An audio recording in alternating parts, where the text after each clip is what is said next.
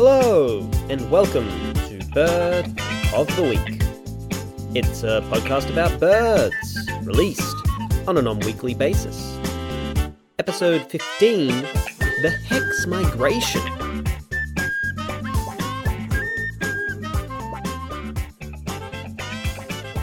Some of the most incredible sights in the natural world are of mass animal migration. Think of those herds of wildebeest, great black behemoths stretching as far as the eye can see across the Serengeti, or the great monarch butterfly migration, millions of beautiful orange and black insects fluttering thousands of kilometers on the most delicate of gossamer wings. Well, we're not talking about any of that. This is a podcast about birds, and I'll be damned if any other animal is going to besmirch my brand. We're talking about avian migration, which isn't always as visually spectacular. Hey, A lot of them migrate at night, so are never seen at all, but it is nonetheless extraordinary. Some of these tiny featherballs undertake migrations that span the length of the Earth. Length of the Earth? Arc of the Earth? Circumference? Yeah, yeah, yeah, circumference. We'll do that again. Undertake migrations that span the circumference of the Earth. But not all birds do it, and which birds do do it, and why and how do they do do it? Well, today we're going to dig into the doodoo and try to understand just what is avian migration. Now, this subject is big and I am going to be moving fast, so pay attention, watch me for the changes, and try to keep up. Let's start with a definition of migration so we know we're all talking about the same thing. After all, these birds aren't 10 pound poms giving up on their homeland, striking out across the sea, and gambling it all to start a new life on some distant Aussie shore, never to return. No, no. Animal migration is a type of movement going from one place to another. You know, like what happens when things move. But it's special. This isn't just any old motion. For example, some birds are nomadic. They travel from place to place, but it's a bit haphazard. Albatrosses spend most of their life on the wing, riding the sea currents and patrolling the ocean, only returning to land to breed. But we don't call this movement migration. The same is true of waterfowl, like pelicans and ducks that turn up when an ephemeral lake fills with water after a flood. This is a mass movement of animals, but it isn't a migration because it isn't predictive. It doesn't happen in the same way every year. These birds just cruise around following their nose. That's what makes them nomads. Nosemads. Nosemads. I'll show myself out. And then there are birds that are called facultative migrants. This is different again. A facultative migrant only moves when conditions are rough. For example, pine siskins, yet another small sparrow like bird, are perfectly happy staying in the one place all year round. But if one year there's a lack of pine cones for them to feed on, they will choose to migrate in search of greener, pinier, conier pastures, uh, forests. And that is the key difference. A facultative migrant actively chooses to migrate or not. The birds that we're interested in today, the obligative migrants, are hardwired to leave. They don't have a choice. For them, migration is an obligation to be undertaken annually, biannually even. And so, a true definition for migration in birds is a seasonal movement from one location to another undertaken twice a year as environmental conditions change. For migratory birds, we usually say they have a breeding ground and a wintering ground. And just bear in mind, bear in mind, that's a strange turn of phrase. Why do bears get a monopoly on that saying? oh no, another animal besmirching my brand. Ah. And just bear in mind that when they arrive at their wintering ground, it will be summer there, not winter. It's winter in their breeding ground when they're in their wintering ground, which is where it's summer. Yep, I think I said that just about as clearly as I could. No, I don't want to do another take. Normally, these migrations take place with the birds wintering closer to tropical latitudes and then moving either north or south to take advantage of summer conditions at those higher or lower latitudes, the Arctic or Antarctic region, as the case may be. Of course, there are exceptions, and don't worry, we'll be looking at some exceptions. But the question as to why birds migrate is pretty easy to answer. As with all behavior in the natural world, it arises because there is an evolutionary advantage. Let's think about this from the perspective of a willow warbler. This is what most twitchers would call a little brown bird. They're a small, nondescript brown bird of the open European woodlands. But more striking than their drab appearance is their delightful song, somewhat fancifully described as being like a light breeze peeling off a lady's shawl. Roll the audio!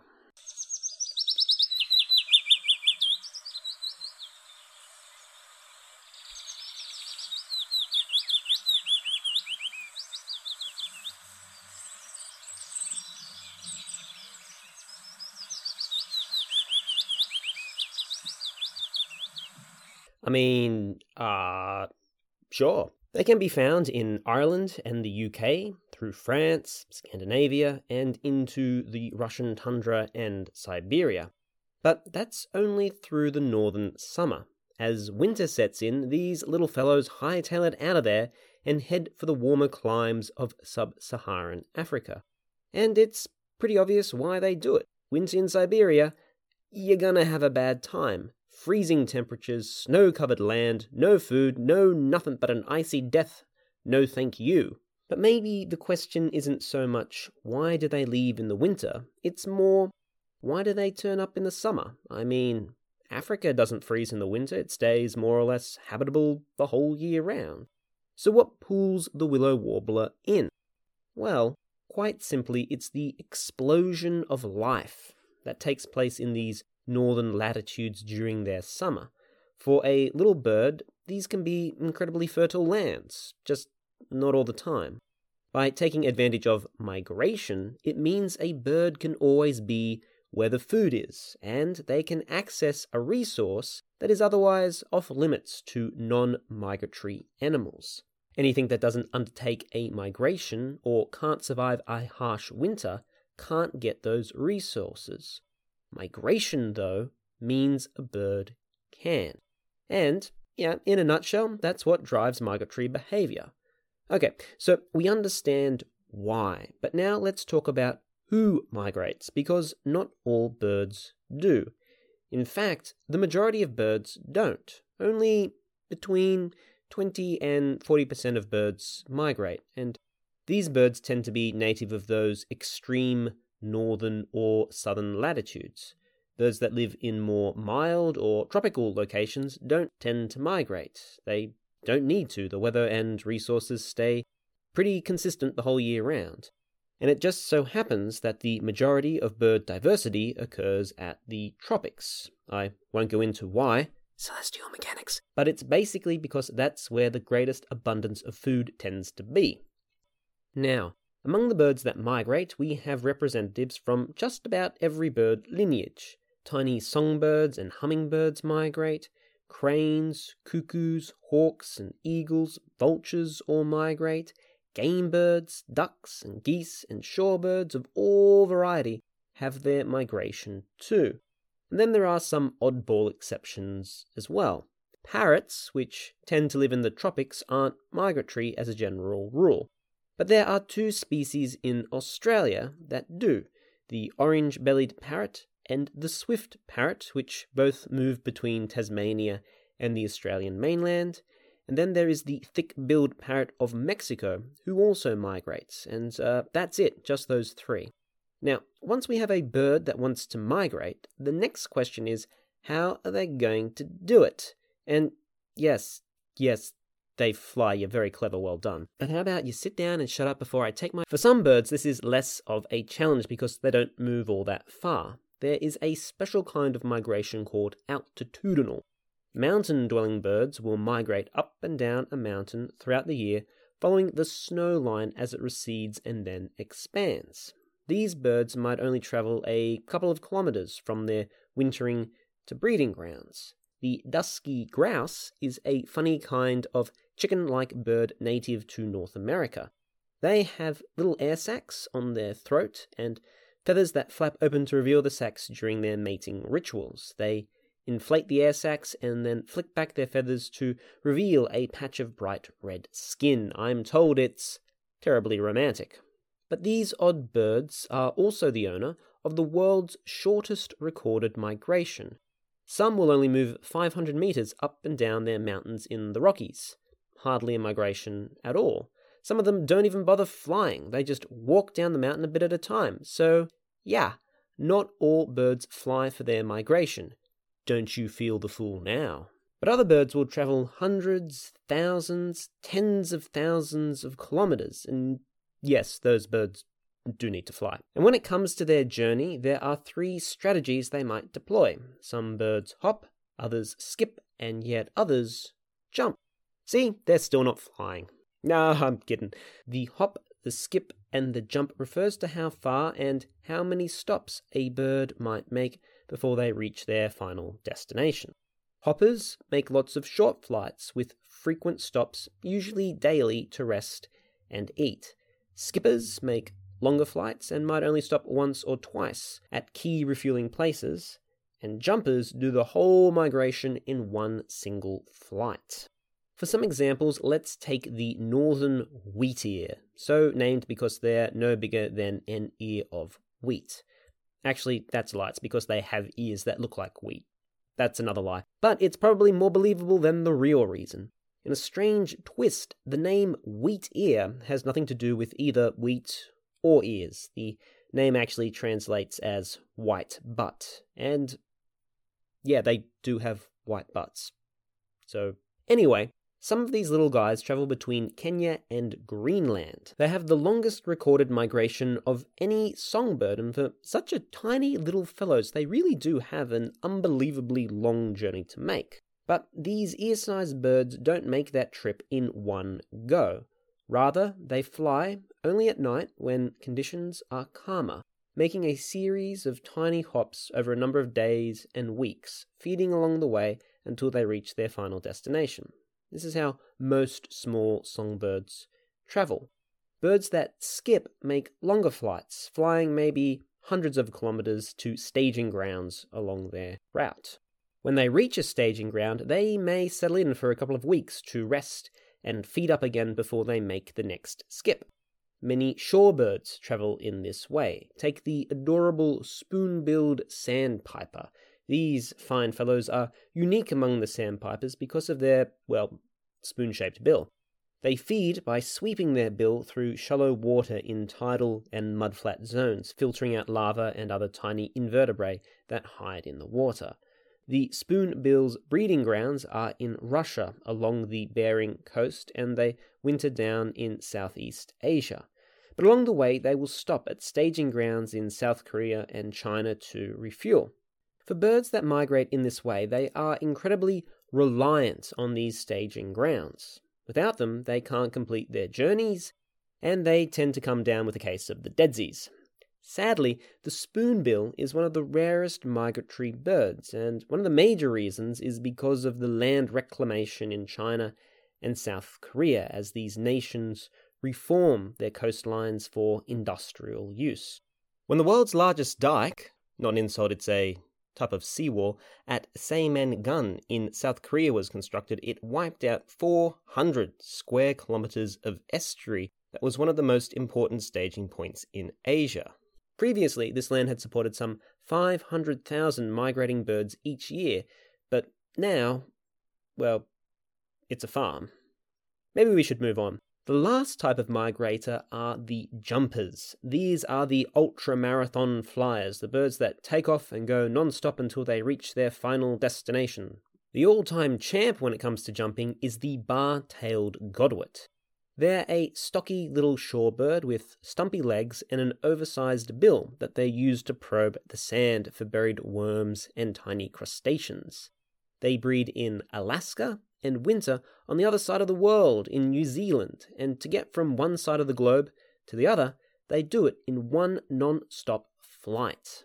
These little birds, they fly straight across the Pacific Ocean, a distance of over 10,000 kilometers in nine days of non stop flying. That's bonkers! How does a bird, something no bigger than a football, fly non stop for nine days clear across the Pacific Ocean? Well, like any athlete in peak physical condition, the first step is to fatten up. And there are many options for dangerously underweight birds like yourself.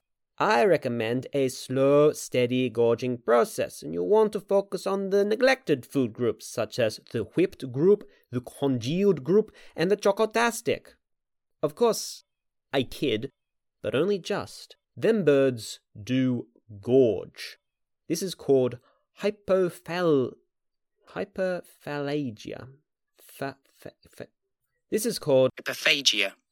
Hyperphagia or excessive eating.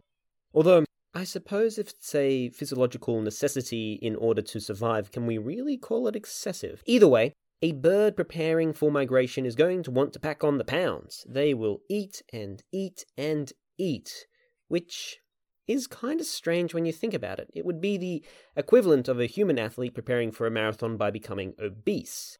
If you were to take a blood sample of a bird ready for migration, a human doctor would deduce that they were obese, diabetic, and liable to drop dead from a heart attack at any second, and yet this would be a bird in peak physical form.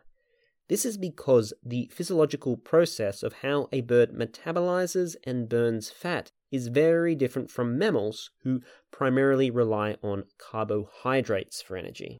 During these feasting periods, their stomach and digestive organs expand to accommodate an influx of food. But when it's time to leave, these organs will shut down and shrivel up after all, if you're about to fly 10,000 kilometers, the last thing you want is to carry any extra weight. A migrating bird is all about creating efficiency wherever it can. So, step one is to get fat. The next step is to find your way.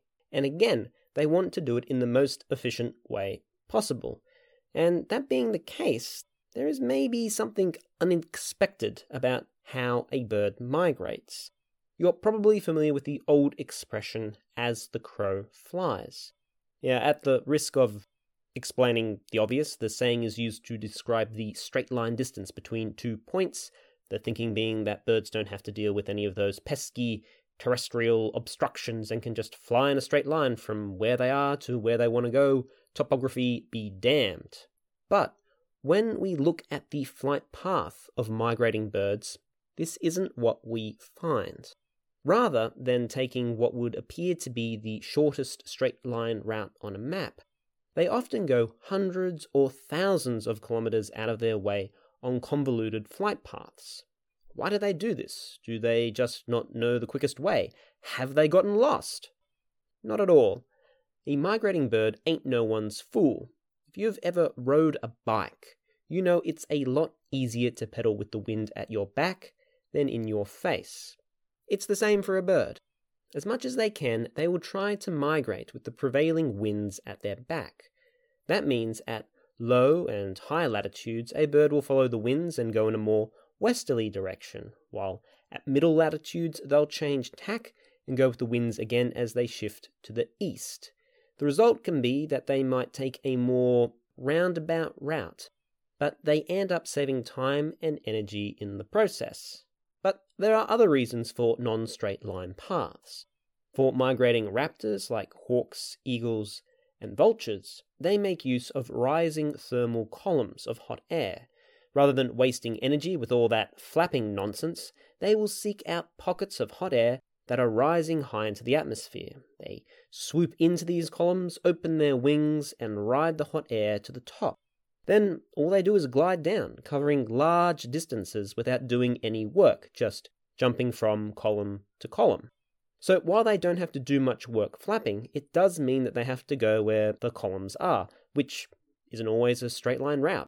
Smaller birds also try to limit the time that they spend on the open ocean. The last thing you want is to run out of puff halfway across the Mediterranean, fall into the sea, and get eaten by a tuna. Do tuna live in the Mediterranean? Do they eat birds? Questions for a different podcast. Coming soon, Fish of the Week. Not really coming soon. No other animal will besmirch my brand. What this means is that, again, birds, especially the non aquatic types, will often go in a roundabout way to avoid long oceanic crossings. This leads to many birds being funneled across a couple of key land bridges. The Strait of Gibraltar is a famous one, where each year millions of European birds will converge to make their Mediterranean crossing at this one narrow spot to minimize their time at sea. This is part of the East Atlantic Flyway, and you can think of a flyway as a mighty river in the sky of flapping birds that has been fed by smaller tributaries from across the whole continent. All across Europe, up into Greenland, and even into Russia, birds will follow their own migratory paths, gradually converging together at key crossings. This converging process is what creates a flyway. There are 11 recognized flyways across the world, 5 in America, and 6 across Asia, Africa, Europe, and Australia. But of course, there are always some birds that do their own thing. Take the tiny ruby throated hummingbird. Each year, these little South American jewels travel between Mexico and the continental United States. Many other birds that do this same journey join one of the major flyways and travel overland, but not the ruby throated hummingbird. These jacked up sugar junkies fly down to the Gulf of Mexico, where they spend several weeks putting on the kilos, or rather, I guess when you weigh as much as a ping pong ball, you're really only putting on the grams. Either way, these guys double their weight, and then in one single flight, they strike out across the Gulf of Mexico. That's 800 kilometers of open ocean for a bird that could fit in the palm of your hand. It takes them around 20 hours, and when they arrive in the Yucatan Peninsula, the first thing they do is land on a flower and hit the nectar. Normally, a hummingbird's metabolism is so high they need to feed at least every 10 to 15 minutes. Because they live mainly on sugar, their body burns it almost instantly. On any given day, they will eat at least half of their weight in pure sugar. So, to somehow last 20 hours on the open ocean with nary a flower in sight is quite a feat. You certainly wouldn't want to get lost out there among the featureless expanse of nothingness. Even an extra half hour would surely mean exhaustion, another watery death, and being devoured by a tuna. Tuna in the Gulf of Mexico? No? Mediterranean? I assume they live somewhere and eat birds. Like, what else would they eat? Besmirch! The point is, in these situations, accurate navigation can mean the difference between life and death. Crossing the Gulf of Mexico is one thing, but so many of these birds are crossing the globe and finding their way without GPS or a map. Considering I've gotten lost in my own suburb, how does a bird get from Siberia to the Serengeti? Well, when it comes to birds, there is no such thing as one size fits all. Some birds need a little guidance. Large birds like swans learn their migratory path by accompanying their parents on the first journey who show them the way. This became something of a prickly problem for a group of incredibly rare whooping cranes. I cannot overstate how close these birds came to extinction. In 1940, there were just 28 known individuals in the wild. The decades long conservation effort to save them is a story worthy of its own podcast, but for now, I only want to talk about how they solved the problem of teaching these birds how to migrate. You see, when you set up a captive breeding program, the problem you run into is that you don't have an adult bird to show the young ones where to go.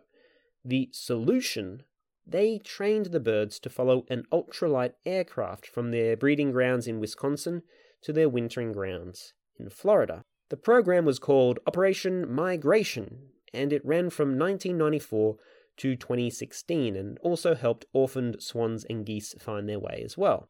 Just how successful this operation was is still debated, but we'll save that story for another time. The point I want to make is yes, some young birds learn how to find their way thanks to guidance from a parent.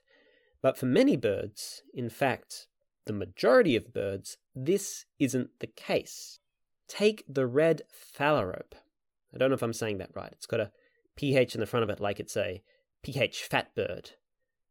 Phalarope? That's something like that. Anyway, they're another shorebird in the sandpiper family that breeds up in the Arctic Circle before wintering in Argentina and southern Africa. Now, these birds are famous for their gender role reversal. As you well know, for birds it is almost always the male who is brightly plumed, while the female tends to be a bit bland. And I have to say, almost always because of these pesky phalaropes. For them, it is the females who sport the bright bluff red plumes. It is the females who fight over the males, defend a territory, and then it is the males who take on the domestic duties of incubating and caring for the chicks by themselves. Just why exactly a gender role reversal has happened in these birds, I don't know. If I ever get around to doing an episode on mating practices, we'll dive into them properly, but right now we're talking about migration. When it comes to the phalarope, they have a strict policy of keeping the genders and the generations segregated. It isn't a great political platform, but it seems to work for them. After mating and laying their eggs, the females are the first to leave. Well, actually, I lied. The first birds to leave are the adults who are unable to breed. The Lonely Hearts Band Club goes first in dejected rejection, but I guess they can commiserate with each other on the flight. The second wave of departees are the females after they have laid their eggs.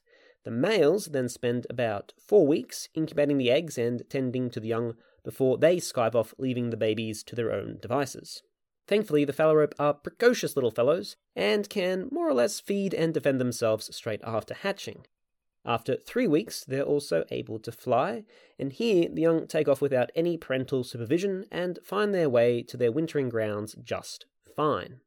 The destination, the navigation, the duration and direction of flight, all of that information is hardwired into their genetic makeup.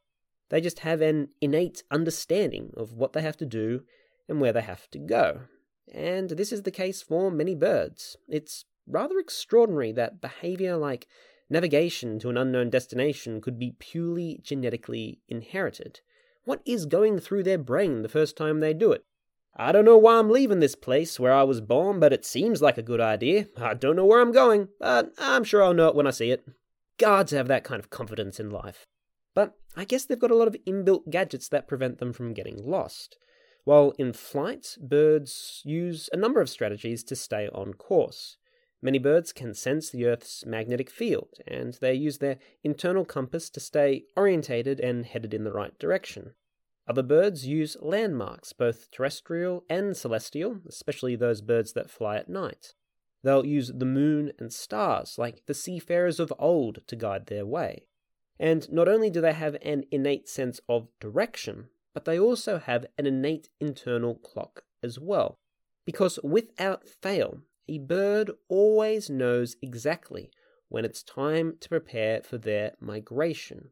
Now, this one is maybe less remarkable. We can probably spitball a couple of environmental cues that would tip a bird off as to what time of year it is. For those birds coming from high latitudes, as the season changes, there is a noticeable change in temperature, and as summer turns into autumn, their food supply will gradually alter as well, no doubt signaling what time of year it is. Hell, if they can use the stars to navigate, maybe they can even count the days and tell time that way. Who knows? Well, they're all possibilities, but none of them are the true answer. In fact, a bird calibrates its internal clock solely by the amount of daylight they're exposed to. This is known as the photoperiod. As the Earth trundles around the Sun, the amount of sunlight a certain place receives will change through the year thanks to the Earth's axial tilt, with it being far more noticeable at the poles than at the equator. We don't have to go into celestial mechanics, but as the amount of daylight changes, it triggers hormones in the bird, prompting them to molt and grow new feathers, prompting them to breed, to start fattening up for the journey, and finally prompting them to leave. Turns out sunlight is the trigger that controls almost all of a bird's behavior. Amusingly, for many of the birds that breed in the high Arctic, they will never experience a winter in their life. They just bounce between one summer and the next. The most extreme bird in this category is the Arctic tern. These elegant white and grey birds have bright red feet and beaks and a black cap of feathers on their head. But they are renowned for having the longest migration of any animal. Each year they fly from the Arctic to the Antarctic and back. So I suppose technically they're both Arctic and Antarctic terns. Although there is another tern specifically known as the Antarctic tern that looks almost identical but never leaves the southern hemisphere. Ah, maybe I shouldn't have mentioned it. I feel I've just muddied the waters. We can cut this. From pole to pole, a one way journey for the Arctic tern would be about 19,000 kilometers. But as we have learned in this episode, as the tern flies is anything but a straight line. While they do migrate out to sea, they still more or less follow the coastline of the continents and take meandering courses. What does that mean? Well, in a normal year, an Arctic tern might cover 70,000 kilometers in their round trip migration. The real superstars can clock up to 80. Because they spend so much of their lives bathed in Arctic summers, they also hold the record for the animal that experiences the most daylight over a year. I could keep going with more examples of crazy avian migration because it seems that everywhere you turn, there's another bird undertaking some incredible journey. Well, except for that grouse that just walks down a mountain. I guess that's less than remarkable although it may be remarkable in how unremarkable it is. Kind of done the full 360 with that one. Wait, 180? As promised, we've covered a lot of ground in this episode. We've seen why birds migrate to get food and avoid the beastly winter. We've seen which birds migrate, representatives from across the board, but primarily those that live in places that experience predictably harsh seasonal changes. We've started to see how they do it. They stuff themselves silly, putting on fat that they burn during the trip. And we've also seen the different navigational strategies they deploy, from magnetic fields and landmarks to special parental guidance, and how they maximize efficiency and safety by taking less direct flight paths. But all the things we know about migration are, relatively speaking, quite recent discoveries.